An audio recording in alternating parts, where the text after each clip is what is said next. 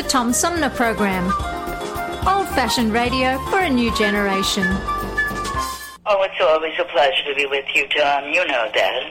Yay, Tom! I love it in Flint! You're very astute, Tom. Tom, easy question. I'll debate Andy Dillon on your show. Well, uh, that's a very good question. Uh, hello, darling. This is Elvira, Mistress of the Dark, with Tom Sumner. I'm all right, Tom. How are you? You lucky day, Mr. Sumner. Ciao, Tom. How are you today? That's a good question. Hi, this is actor, comedian Joe Nipote, and you're listening to the Tom Snyder, uh, Tom Smothers. Uh, I mean, I'm sorry, what's his name? Oh, Sumner. The Tom Sumner Program. Good morning, Tom. How you doing? Hey, at least I got the Tom part right. The Tom Sumner Program.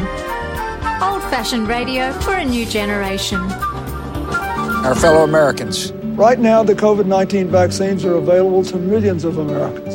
And soon, they will be available to everyone. The science is clear. These vaccines will protect you and those you love from this dangerous and deadly disease. They could save your life. So we urge you to get vaccinated when it's available to you. That's the first step to ending the pandemic and moving our country forward. It's up to you.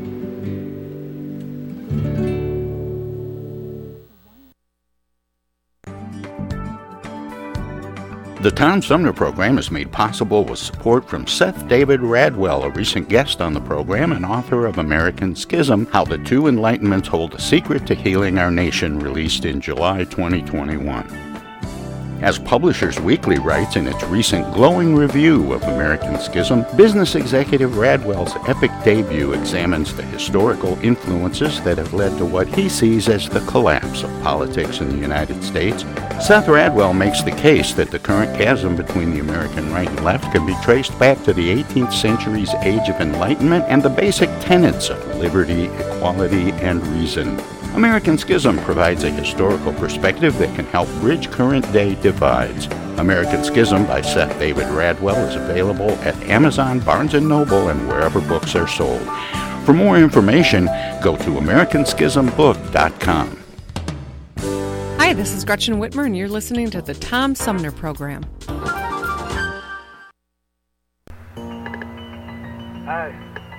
On behalf Team of Detroit, beats on the chat. hey, we want to present these buffs to our governor. Hey, Big Gretch. throw them buffs on her face, cause that's Big Gretch. We ain't even about to stress. We got Big Gretch. You can find her in the press under Big Gretch. real. Fresh in a new dress. Yeah, that's Big Gretch. Throw Gretch. the buffs on her face, cause that's Big Gretch.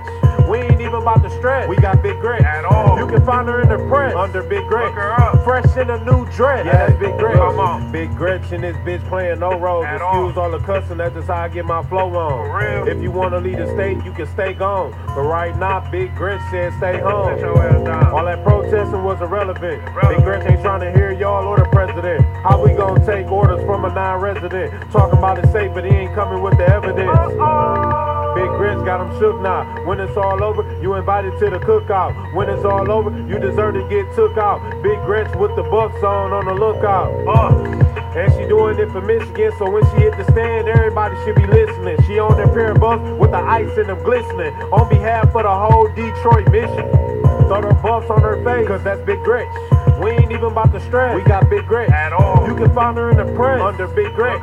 Look her up. Fresh in a new dress. Yeah, that's Big Gretch. Big Throw Gretch. the buffs on her face, cause that's Big Gretch.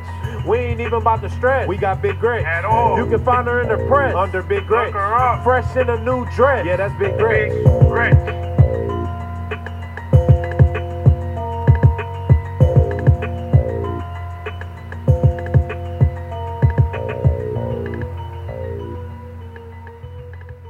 Tom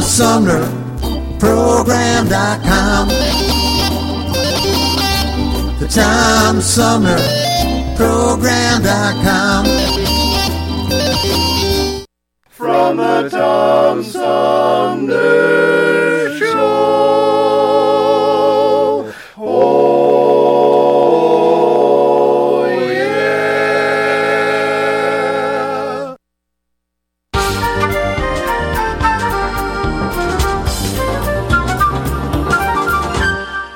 Hey, welcome back, everybody. This is the Tom Sumner program. My uh, guest this hour is uh, from the UK. He um, spent time as a. Uh, um, actually, that sounds like a punishment, but uh, he uh, he has been an antique dealer, uh, and he has worked as an antique columnist for BBC magazines, and um, ran a guest house in South India for several years, and another in France.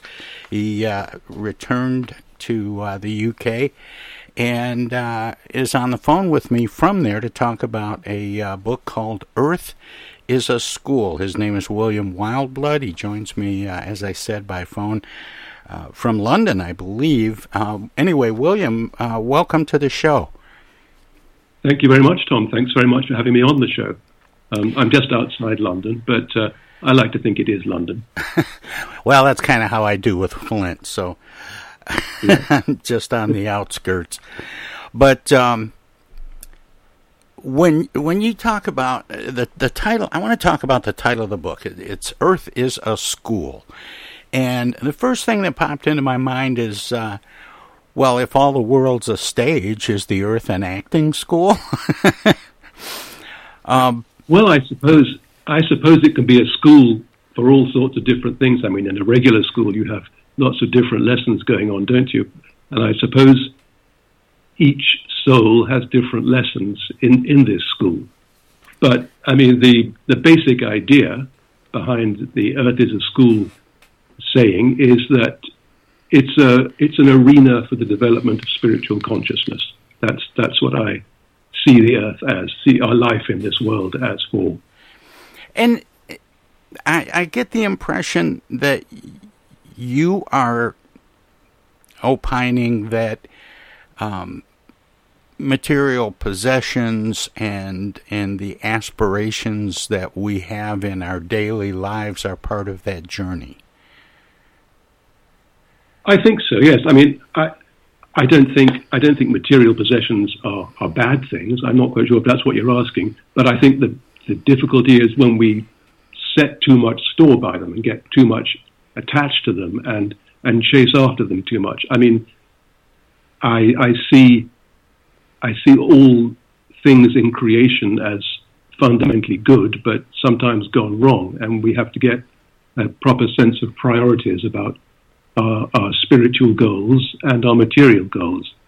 And that's going to be different for each person. But I think what's wrong with the world today is that people don't really have spiritual goals, or not enough people have spiritual goals. Yeah, I guess what I was getting at when we talk about material possessions, um, and and I I just want to finish up with that um, by ask because you say the material world is kind of a proving ground for achieving spirituality and and certainly can be. Um, and I, I'm just trying to get an idea of how a high res flat screen TV gets me there. Oh well, I don't think that does. I'm I'm being facetious, William. I hope you know.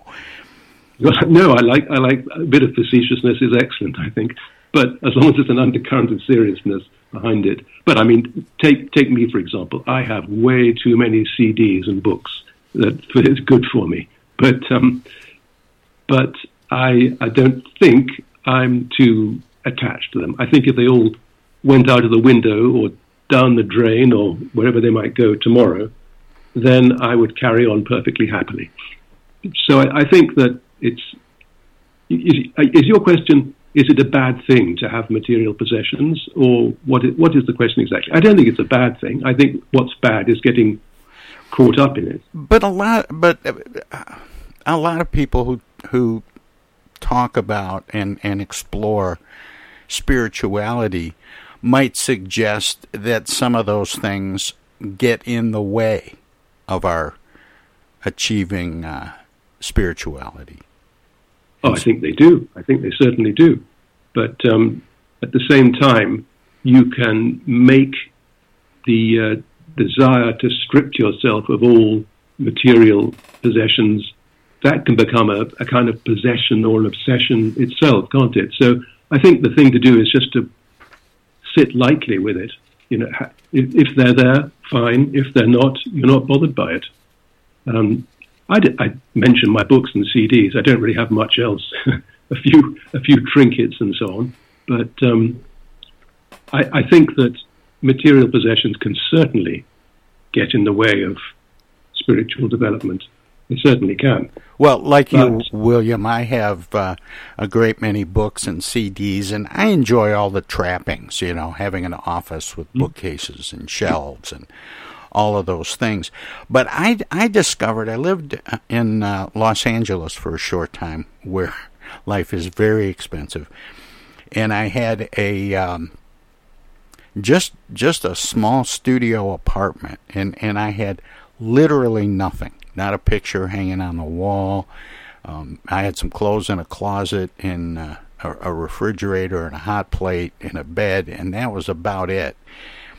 And I discovered how comfortably I could live without all those trappings. Well, that, that's very true. When I when I lived in India, uh, I'm afraid I can beat you. I didn't even have a fridge. oh man, we we had a we had a clay pot inside which you put a smaller clay pot, and in the bigger clay pot you would put some water, and then you would put your smaller clay pot in, and inside that small clay pot you'd put in. Well, there wasn't much you need to refrigerate there, but maybe a bit of um, bit of butter or or um, curds, you know, yogurt, that kind of stuff. But I know what you mean. When when you strip yourself right back to virtually nothing, just the, the bare necessities, that's very liberating. I, I thought it was. I, I after that I've you know, I still have I have those trappings today, but but like you suggested, I, I don't feel as anchored by them. Yes. Exactly. Well, that's the thing. I think just you do find as you as you become more focused on spiritual things that your desire for material things dissipates somewhat, and and you don't really have the the need to have you know a car or even the, the flat screen TV you mentioned. um, and so you, you're content with little and I think that's that's the way to be. The whole the whole question is to do with your attachment and your need for them. But um, I think that it's all right to have some possessions. It's it's rather like food, isn't it? I, you need food to live, but you don't need to have fancy meals in expensive restaurants all the time. Right, right. Um, I was I was reading that that you relate our current time as being exceptional as a kind of mass testing. Um, and and you talk about the separation of sheep and goats, um, like in, in biblical terms. And you know, I was I was sort of when I was reading through that, I, I was sort of applying that to um, U.S. politics and and how divisive things are here. Do you see it that way around the world? Uh, well, increasingly, I do. I, um, a, a, friend of mine has an expression which I think he takes from the writer C.S. Lewis. You know, the writer who wrote uh, the Narnia stories, stories for children, and also wrote a lot of Christian ap- ap- apologia, whatever it's called. I anyhow, uh, the, the, expression is things are coming to a point where it becomes harder and harder to to be neutral in in the world. You and I think people are getting very agitated about political things, but I think that's a distraction. For, for example, I mean, this phrase sheep and goat, it could be slightly unfortunate. It sounds like us and them and sort of angels and devils and so on. But I, I see it as those who are awakening to the reality of God and, and spiritual truths, and those who continue to reject that reality. Now, awakening to spiritual truths can take many different forms. So it doesn't mean you've got to be in this religion or that religion, but it, it means that you're becoming aware of this world as something much greater than it appears to the physical senses. And I think what's happening nowadays is that we have lived through a very materialistic and atheistic few decades in which religion and spirituality is becoming more and more separated from the, the, the core of life when that should be the core of life.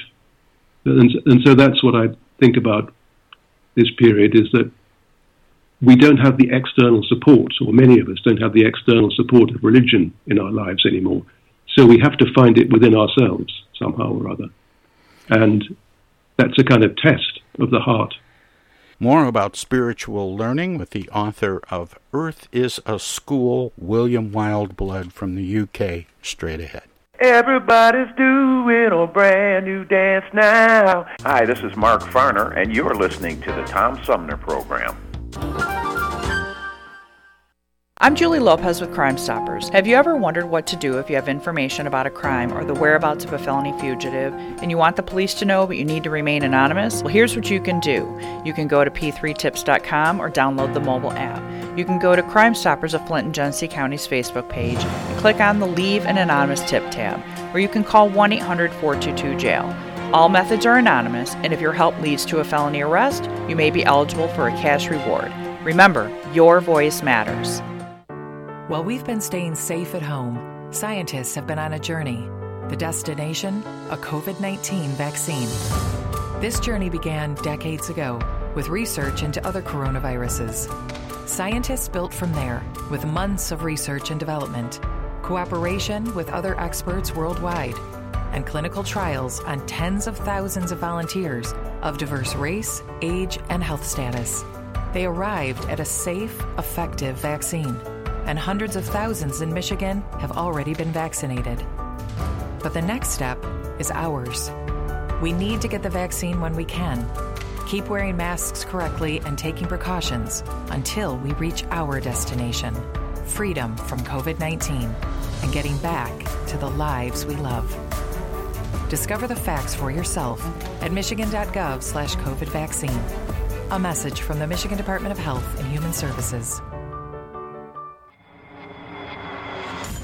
The Tom Sumner program plays host to the best political roundtable on radio every Wednesday from 10 a.m. to noon. Armchair Politics features great commentary and analysis about the headlines from local, state, and national politics with an alumni of world class pundits, plus quotes, tweets, and those weird and wacky stories we call the X Files. If it's Wednesday, catch Armchair Politics on the Tom Sumner program. East Village Magazine is the monthly neighborhood magazine read all over Flint. With support from grants, donations, and advertisers, East Village Magazine's talented local writers give you an in depth look at local news, issues, and people that make Flint Flint. Copies of East Village Magazine are available at many of your favorite shops and restaurants around Flint or online at eastvillagemagazine.org. East Village Magazine, community focused and community supported. Discoveries. They happen when we least expect them, in places we thought we knew. And discoveries have a way of teaching us a little more about ourselves along the way. Welcome to Flint and Genesee County, where up north meets down south. Home to Michigan's largest county park system and a vibrant culture. A place filled with discoveries we've yet to make throughout acres of beautiful lakes, wetlands, and woods, and in the diverse city beyond where the uplifting melodies of gospel choirs fill the air, where the work of renowned artists color the galleries and museums, where the fresh fruits and vegetables at the downtown farmers market awaken our senses, and where the cultural center and planetarium broaden our view of the world. Let's spend a few days enjoying the wonders of Flint and Genesee County, where the joy of discovery is pure Michigan. Your trip begins at Michigan.org. Technical assistance for the Tom Sumner program is provided by Swiftlet Technology, engineering and IT services at swiftlet.technology. I know of a place where you never get harmed. A magical place with magical charms. Indoors, indoors, indoors. Take it. Hi, this is Deb Cherry, Genesee County Treasurer, and you're listening to the Tom Sumner Radio Show. More about spiritual learning with the author of Earth is a School, William Wildblood from the UK, straight ahead.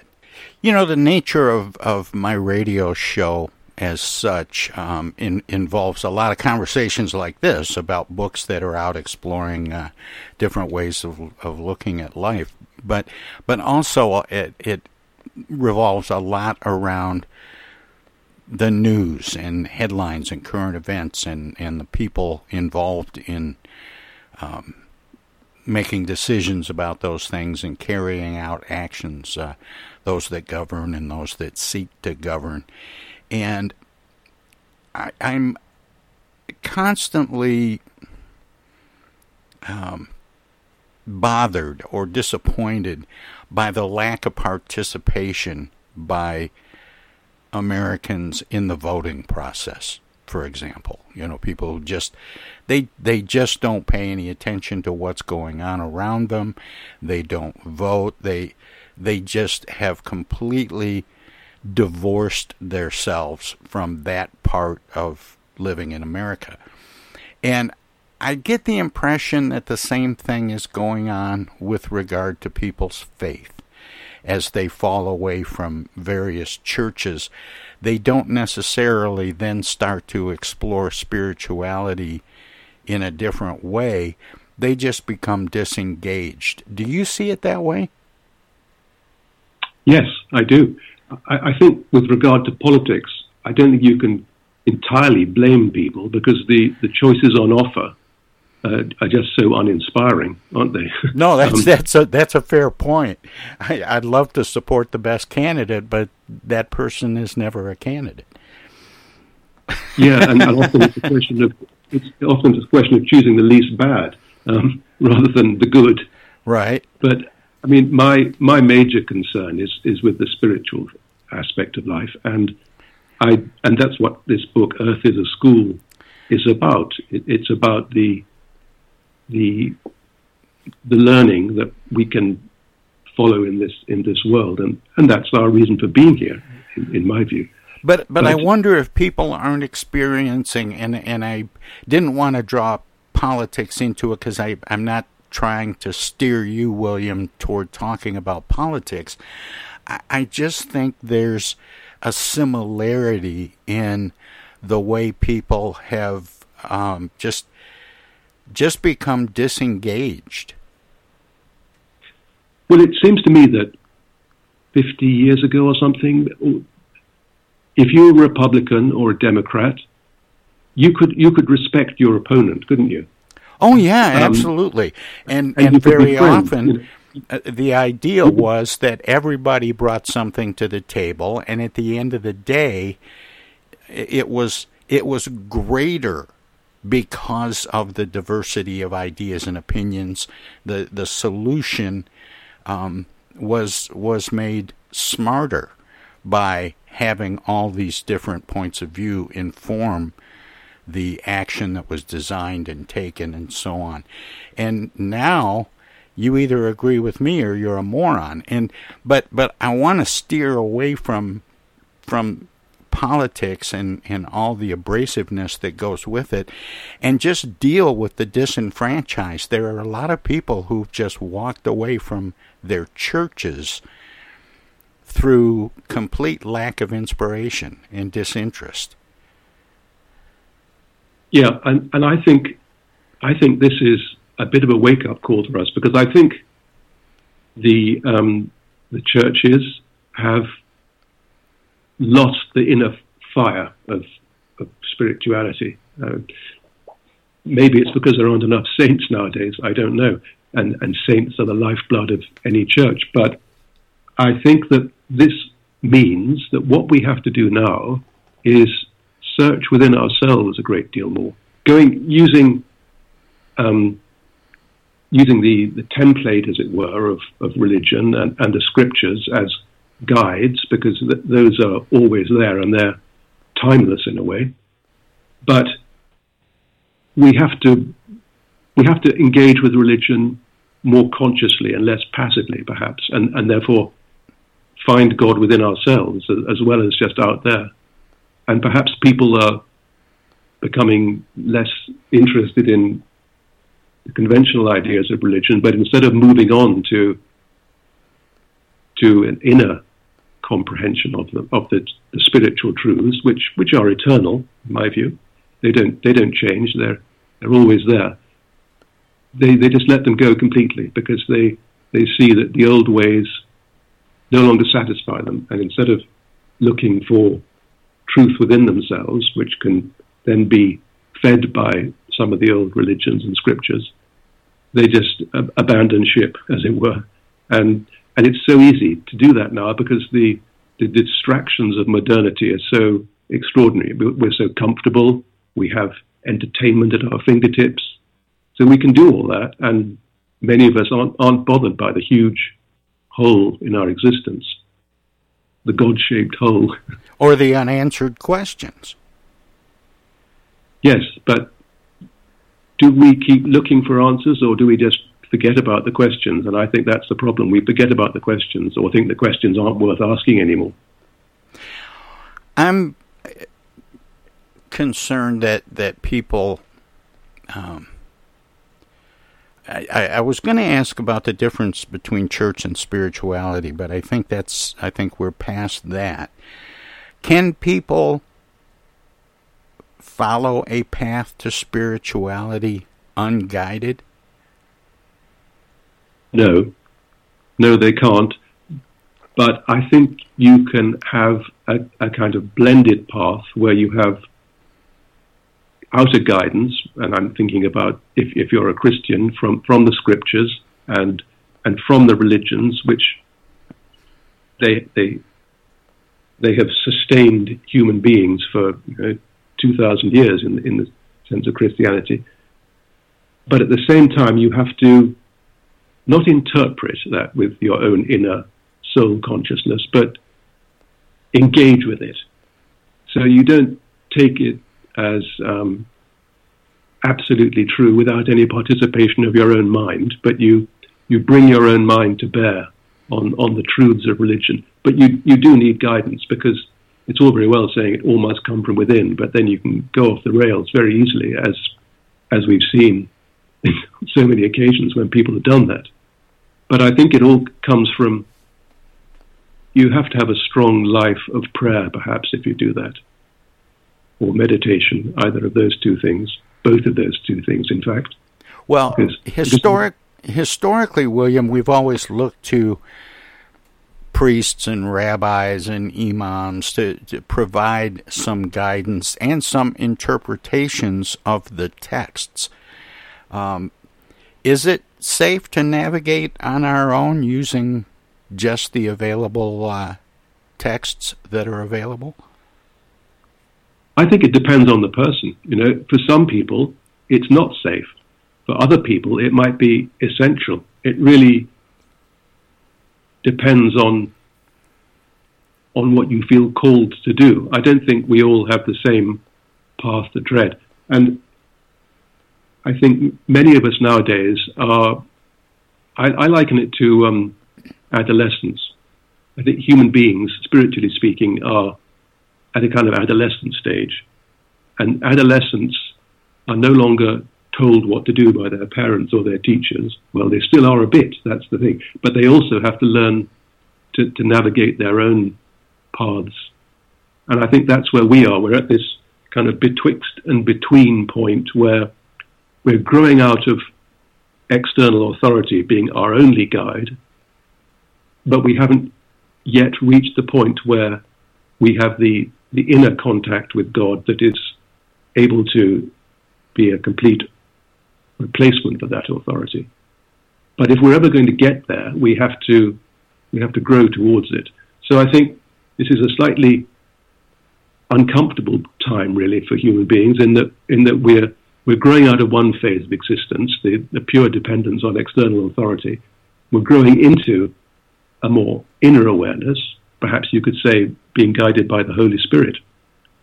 But we aren't sufficiently spiritually mature to depend entirely on that because our own ego, thoughts, conditioning, wishful thinking, you know, all that stuff that we all have. That's going to muddy the waters somewhat if we're not careful. Well, for a lot of people who, you know, were raised in a particular uh, religious discipline, Catholics uh, and and other branches of Christianity and and uh, Jews and so on, and and then there's there's a point where that external guidance um, causes people in, in some way to feel let down or not fulfilled. They're they're going to church, but they're not they're not really feeling connected, not really feeling a part of it, and they drift off. And and I suspect they feel cast off as much as they feel like they're making a conscious decision to leave the church. Um, what? How can people realize that because where they are isn't working, they should be looking for spiritual growth somewhere else? I do think that if you're if you have the the desire or the, the aspiration, you will you will explore, and there is an awful lot of literature and teachings out there now that, that people can come across to, to supplement their already existing religious knowledge. So if, if if you're going to church and you feel the whole thing is too external and just not working for you, and you're sort of going through the motions and and the old formulae are no longer working for you, then I think it is a good idea to to explore other spiritual approaches, not necessarily to take them up and that's your new religion, but just to it's like a diamond with many different facets, and you you look at a different facet to the one you're used to, and that can make the whole diamond come more real to you. Um, yeah, I heard a, a lot of people, I, heard a priest say once he was referring to a large number of his congregants as um, two timers. They show up at Christmas and Easter. Right. And but that's a problem that churches uh, of all faiths have been wrestling with for the last 50 plus years and, and maybe longer william i'm not sure. But is the is the inspiration to search for spiritual for spirituality and a spiritual connection to a higher being is that just built into us? Or do we need a wake up call and where do we get one? Okay well i, I would say both to what you i think human beings are, are religious they're, they're they are naturally religious. And you go back to the early days of the, the Paleolithic, you, you find that people, when they buried their dead, I think they would cover them with red ochre or something, and, and that's a sign that there was some awareness that there was a existence in the next world, that, that life carried on. So we are we are fundamentally religious, but um, I think we've we've rather lost that. We're, as I said earlier, we're too distracted by the miracles of technology. But if we lived a more natural life, I think our, our religious instincts would, would reawaken. They've been sent to sleep somewhat because we live in such an artificial environment. You know, we have comfortable houses with heating. There's the TV over there. There's the fridge.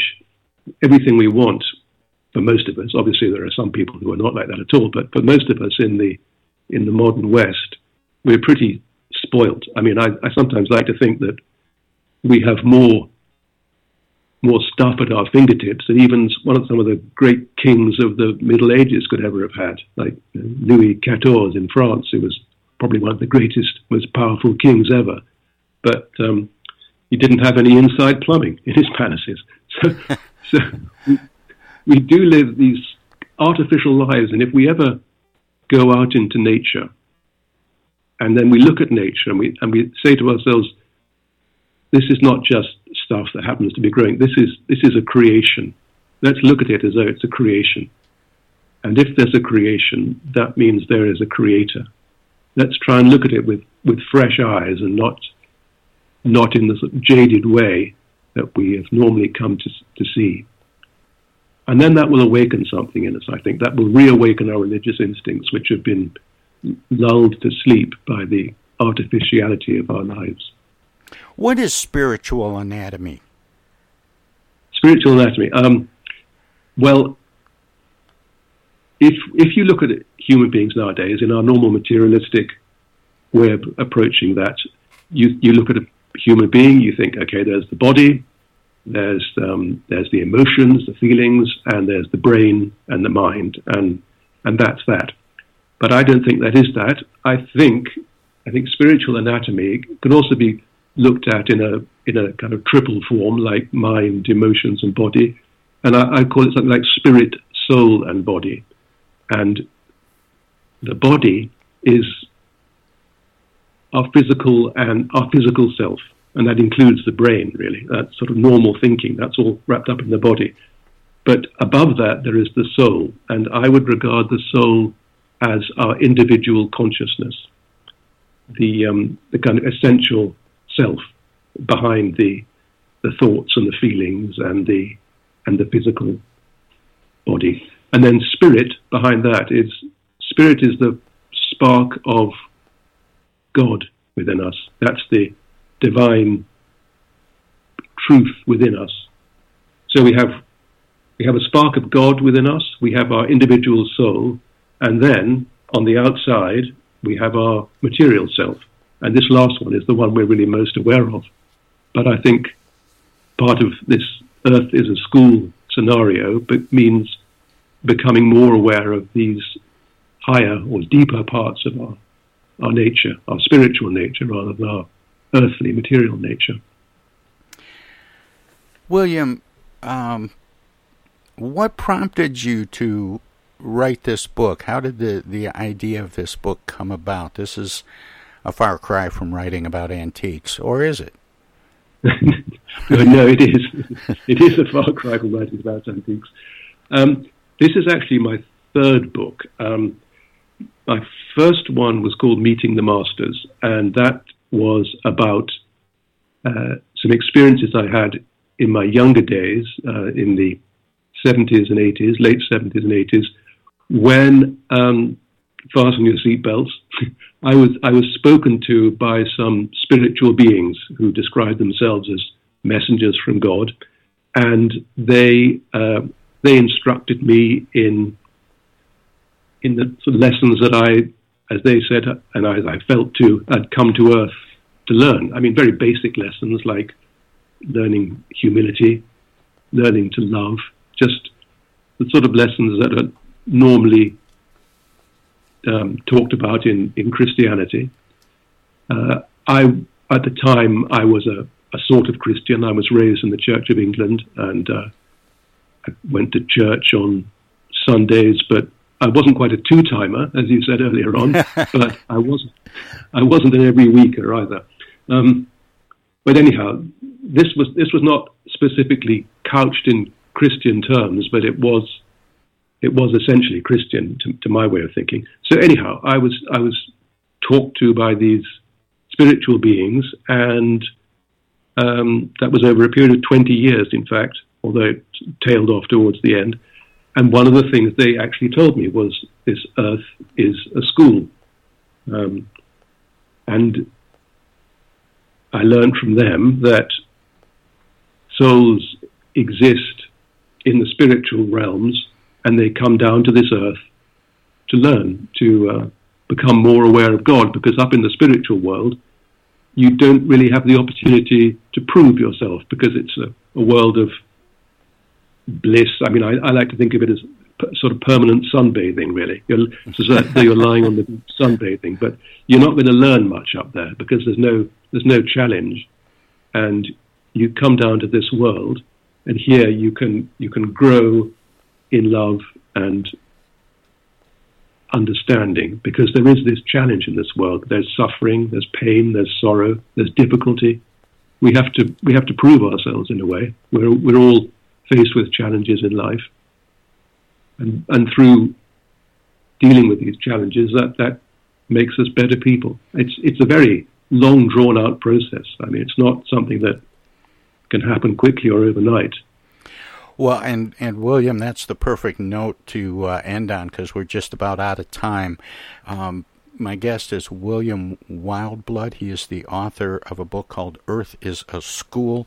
And William, I want to thank you for spending this time with me and sharing your thoughts. I feel like we are only scratching the surface, but I always give guests an opportunity to let listeners know where they might find out more about you, about the book, and about your work, past, present, and future. Um, William, do you have a website? I, I have a blog, and it, it's ah. called meetingthemasters.blogspot.com. Well, William, thanks. And uh, um, so, yeah, this Earth is a school book. If I, I, hope you don't mind me. No, not at all. Pushing it a little bit, but it, it comes out at the beginning of November. It's it's published by John Hunt Publishing and the Axis Mundi imprint, and it's called Earth is a School, and uh, it's it was a labour of love, and I, I, think, I think, I hope it interests people if they if they come across it. You but know, I you glad, very much. I'm glad you mentioned that, William, because I usually ask when did or does the book come out, and and I uh, I missed it, so I'm glad you uh, brought me back. thank well, thank you so much for having me on your show. I've, I've enjoyed our, our talk, um, so I'm very grateful. All right. Well, keep up the good work. Thank you. Thank you, Tom. Take care. Again, William Wildblood. The name of the book is Earth is a School, soon to be released in November. We'll have more of the Tom Sumner program.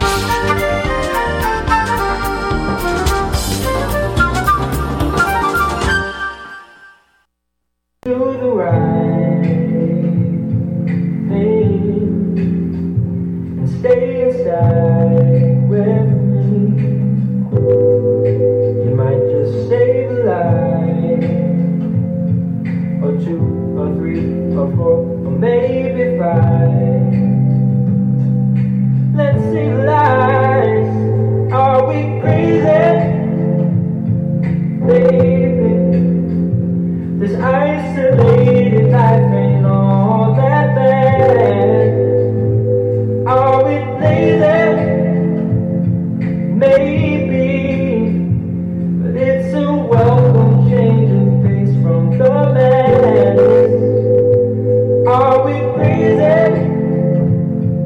citizens.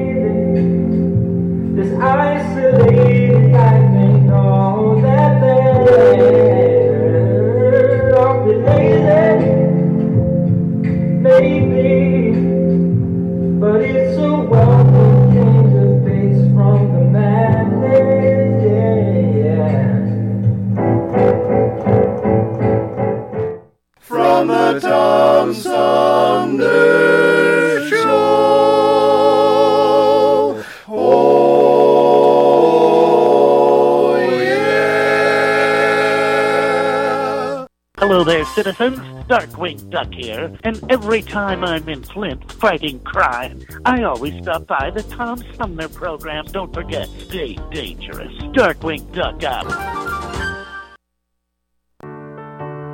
While we've been staying safe at home, scientists have been on a journey. The destination? A COVID 19 vaccine. This journey began decades ago with research into other coronaviruses. Scientists built from there with months of research and development, cooperation with other experts worldwide, and clinical trials on tens of thousands of volunteers of diverse race, age, and health status. They arrived at a safe, effective vaccine, and hundreds of thousands in Michigan have already been vaccinated. But the next step is ours. We need to get the vaccine when we can, keep wearing masks correctly, and taking precautions until we reach our destination freedom from COVID 19 and getting back to the lives we love. Discover the facts for yourself at michigan.gov slash COVID vaccine. A message from the Michigan Department of Health and Human Services.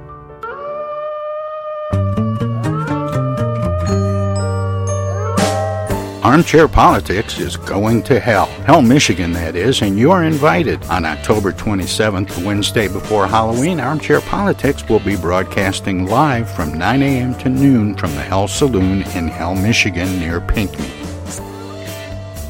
This will be our first in person meeting of the Tom Sumner program's weekly Roundtable Armchair Politics since the beginning of the pandemic. Join me and Roundtable regulars Flint's premier political pundit Paul Rozycki on the left and longtime Genesee County Republican Henry Hatter on the right, plus more on Wednesday, October 27th, 2021, starting at 9 a.m. at the Hell Saloon. Armchair Politics is going to hell, and you can too.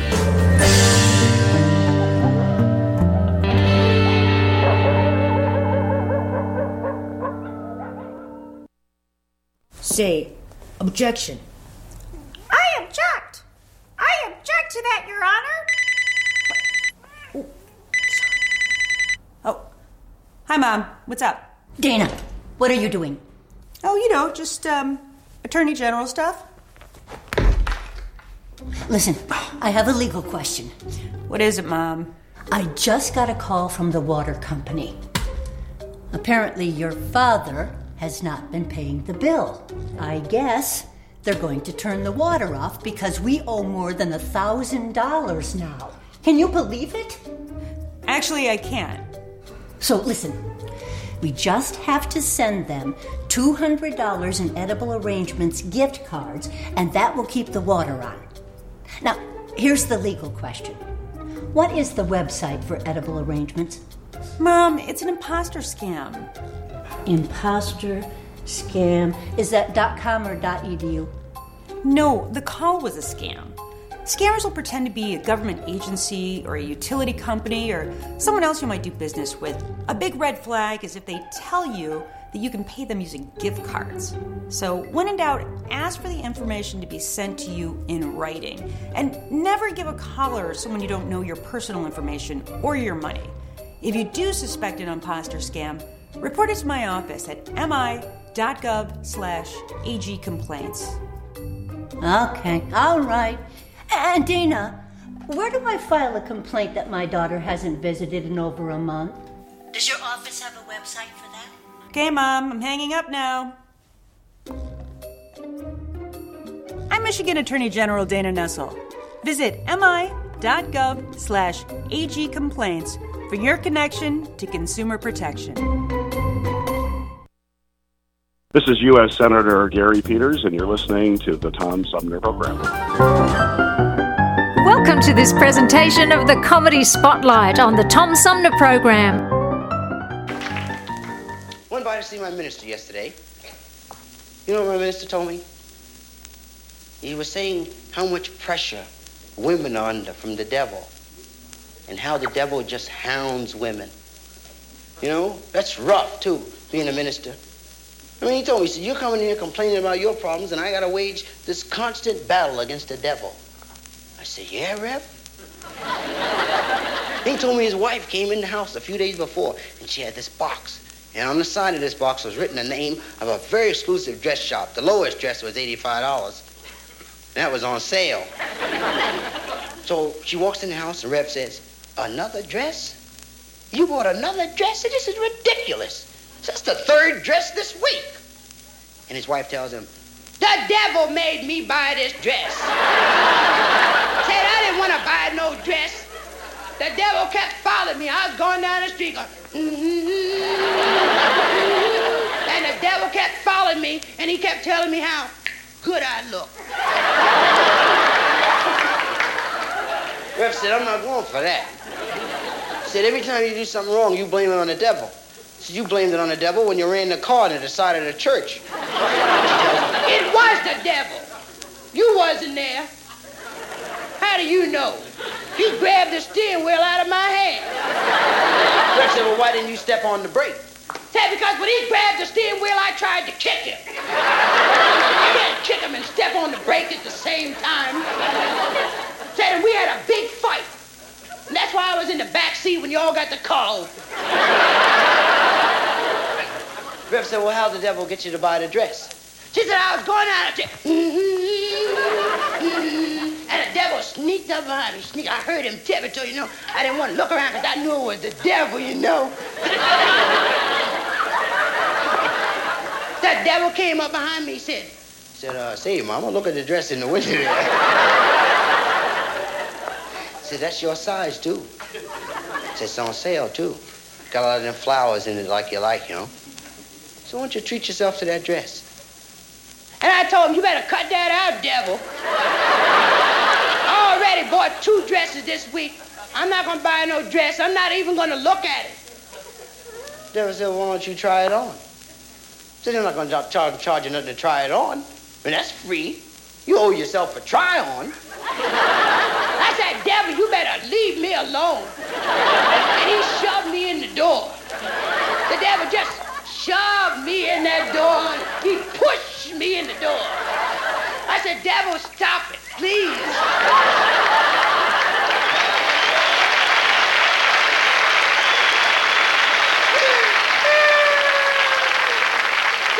Then, he shoved me over to where the dress was. I said, cut it out, devil. then he threatened me and made me try it on. Devil said, you gonna buy that dress? I said, I'm not buying no dress, devil. And he pulled a gun. devil pulled a gun and he threatened me and made me sign your name to a check. Rev said, look, said, how come every time the devil makes you do something, it's something for your benefit? When's the devil gonna do me a favor? And his wife tells him, he did already. I asked the devil about that.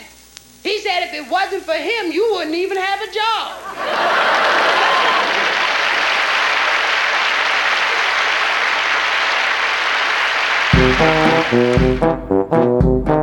This was another comedy spotlight on the Tom Sumner program.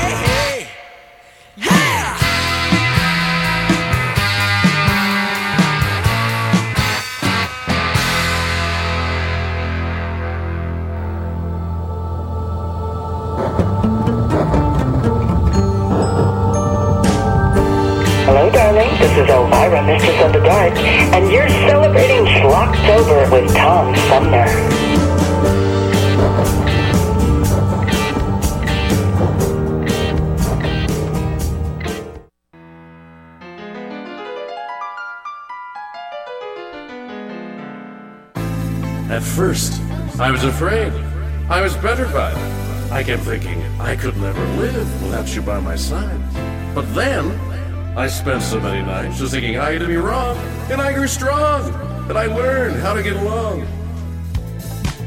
But now, you're back from outer space. I just walked in to find you here with that sad look on your face. I should have changed that stupid lock. I should have made you leave your key. If I'd have known for just one second you'd be back to bother me, oh no. Walk out that door. Just turn around, because you're not welcome on the deck of the bridge anymore. Weren't you the one that tried to murder my crew? God, you bloodsucker. You managed to kill just about everyone else. But like a poor marksman, you keep missing the target. You're gonna have to come down here, Khan. You're gonna have to come down here. It took all the strength I had not to fall apart. The bridge was smashed, the computer's inoperable. But I don't believe in the no-win situation. So walk out the door. Just turn around now, because you're not welcome anymore. Weren't you the one that tried to hurt me with your lies? Do you think I'd crumble? Do you think I'd lay down and die? Oh no, not I. I will survive. As long as I know how to love, I know I'll stay alive. That I've got all my life to live. That I've got all my love to give. I will survive. I will survive. Khan! I will survive.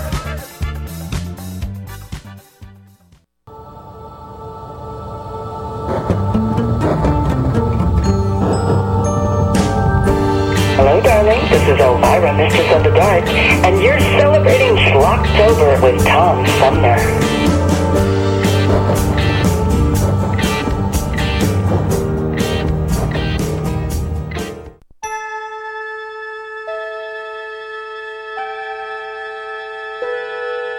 Space, the final frontier.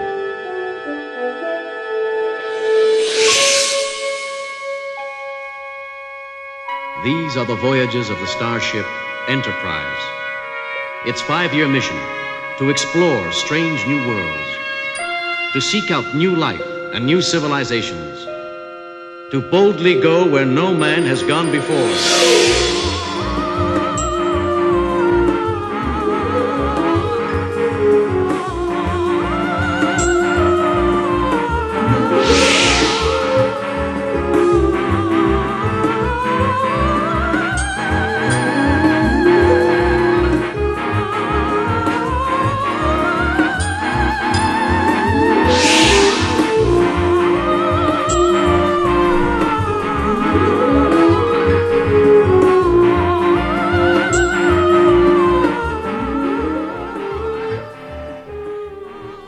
We're uh, focusing on William Shatner, aka Captain James T. Kirk of the Starship Enterprise, this week during Schlocktober. Those horrible songs that we love to hate, or hate to love, whichever it is. But uh, in honor of William Shatner, who at age 90 is actually in real life expected to travel to space next week. So we've. Uh, decided to focus on uh, William Shatner is always a part of a big part of Schlocktober, but we decided to really just kind of push it this week. We're going to take a short break for uh, show ID, but we still have the third half of our three-hour tour, known as the Tom Sumner Program, still to come. So stay tuned. Hi, I'm Alexander Zonjic. Don't touch that dial. You're listening to Tom Sumner.